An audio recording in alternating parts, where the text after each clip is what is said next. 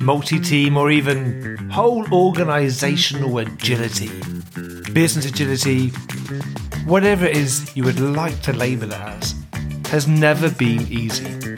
And there has been a huge number of frameworks over the years that have come and gone. Some have stood the test of time, others haven't. But all of them, well, I say all of them, most of them, have had pretty good, strong values at their core. The LeSS Matters podcast is here for more than just LeSS stuff. This podcast exists to help you get to grips with multiple team agile, to help you get to grips with how to scale, or even just how to be a better agilist and agile leader yourself. To accelerate your performance and the performance of those around you, here at LeSS Matters, we are going to be having lots of chats with people that maybe have never even heard of LeSS before, but have brilliant, informative, valuable things to share with all of us. So, here we go.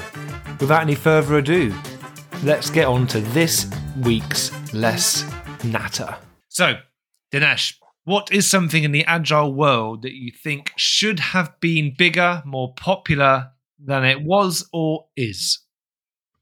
I may be biased here, but I would say extreme programming. I think the entire agile movement, not the, uh, the especially the engineering part, has to be core of everything. I, I, I don't. I think it is not successful because it's, it's a brilliant idea, and it is probably something Scrum, something uh, XP practitioner can learn from Scrum how to popularize an idea. I think that's what would we do because most of the organization are suffering because of that. They are not using those things. Right. So I think that that would be the one thing that I wish was much more popular. I thought it, I wish it was taught in computer science directly there. So when people are coming out of it, they are prepared for it. It's too late because they have built up so many ideas, and so if, if, if it should be edu- added into uh, education system of computer scientists saying that learn this how to build the products from there yeah. Right, I wonder if in, in primary schools in the UK and, and and worldwide they teach children a lot of coding. Yeah. I wonder if they would get them pair programming. I reckon kids would get a kick yeah. out of that kind of teamwork. This is part of the problem, though, isn't it? With techniques like pair programming and XP, which is big on big on collaborating and talking to people all through the educational systems. It's mostly focused on how intelligent you are as an individual. It's about the smartest kid in school, not how well you're able to get along with others. You know, should you ever end up in a conversation with other parents and it all turns into this slightly competitive thing where, oh well, my child can, you know, do long division. You know, and yeah. my child, my child's on this level reading book. Oh, my child's written this first novel. And like, do you know what? parents, I'm really sorry, most of that doesn't really matter because unless your child can actually get along with other people and have a certain level of emotional intelligence, if your child was that clever, he would have read the research True. on on the effect of emotional intelligence for your chances of succeeding in later life. And I think this is the maybe my thing is uh, what should have been bigger in the agile world was actual collaboration.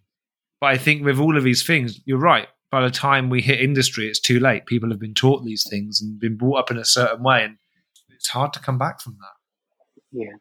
I mean, we can have another debate about education system itself because yeah. education system prepares to pass the test rather than to learn at the moment, right? Maybe there's a conversation that we can get scheduled in with some of the other LeSS trainers around do we want a test for a certified LeSS practitioner? What would it prove? yeah. Do we need more? You know, should there be more LeSS courses? Answers yeah. on a postcard, please. Maybe yeah. we can pick that one up another time. What a brilliant conversation. Do you know what? I really enjoy talking to people, as you can probably tell. So I hope you've enjoyed listening to it too. Now, don't forget to subscribe, leave a review, give us your feedback.